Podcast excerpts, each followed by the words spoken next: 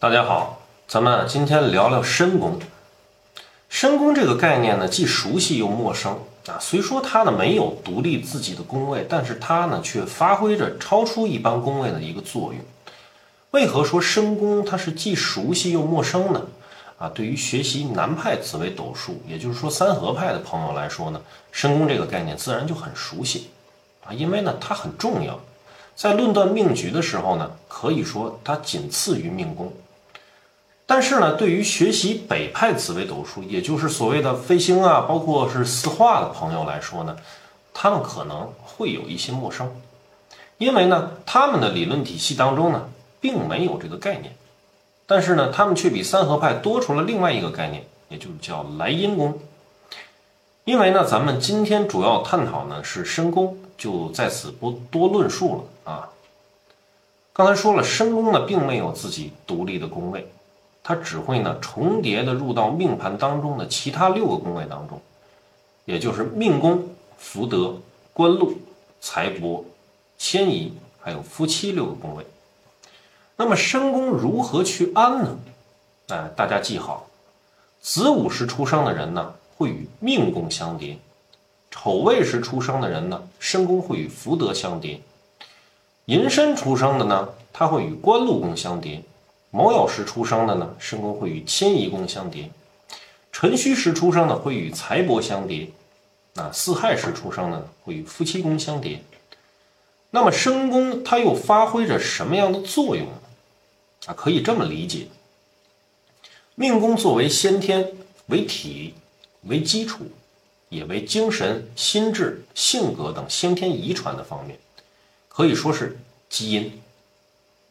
那么申宫呢？就为后天，为用，为发展，也是个人的身体啊、体能、活力啊，包括个人能力等等这些后天发展出来的一些东西。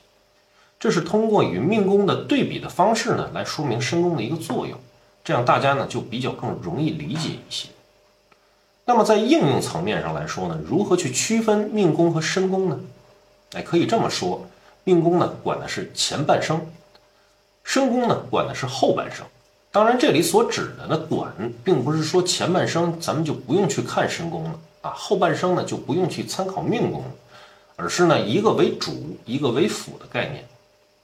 古籍上啊讲命宫呢管三十岁以前，申宫呢管三十岁以后。那么这里大家需要注意了啊，古代十七八岁的人就结婚了啊，三十而立的时候呢，可以说是进入中年了，人的寿命大概也就是五六十岁左右。所以呢，以三十岁作为分割线呢是比较正常的。那么在当今的社会中呢，人的平均寿命都达到了很高啊，八十岁左右。很多女性呢更是轻轻松松的就活过了九十岁。那二十岁的时候啊，可能大学都还没有毕业。三十岁没有结婚的人呢，更是比比皆是。啊，那么当下呢就不能以三十岁作为一个分割线了，而应当以四十岁作为分割线。这个则是大家应该与时俱进的一个地方，啊，说个题外话，这西方的星象学呢，也就是大家熟知的十二星座，在年轻人的认知当中啊，它的普及率非常的高。它里边有个概念叫上升星座，这个上升星座的作用啊，就和我们今天聊的申宫的作用非常的相似。那我们如何概括命宫和申宫对一个人一生的影响呢？那如果一个人的命宫好啊，申宫也好。那么这个人呢，起码保证了自己运的一个稳定性，只要借势而起，就很容易呢，能达到一个啊富贵啊，包括福寿双全的一个状态。那如果命宫好呢，身宫不好，那么很有可能是出身好啊，但是后期的自身发展那不得运势，不得力。但如果是命宫不好呢，啊，身宫倒是挺好的。啊，那么可能就是白手起家的一些创业人士啊，通过自己的努力，而且呢，借助后期的运势啊，去达到一个飞黄腾达的状态。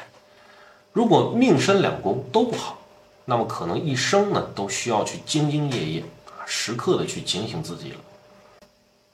那用一个前之三爻来形容就非常的形象了：君子终日乾乾，夕惕若厉，无咎。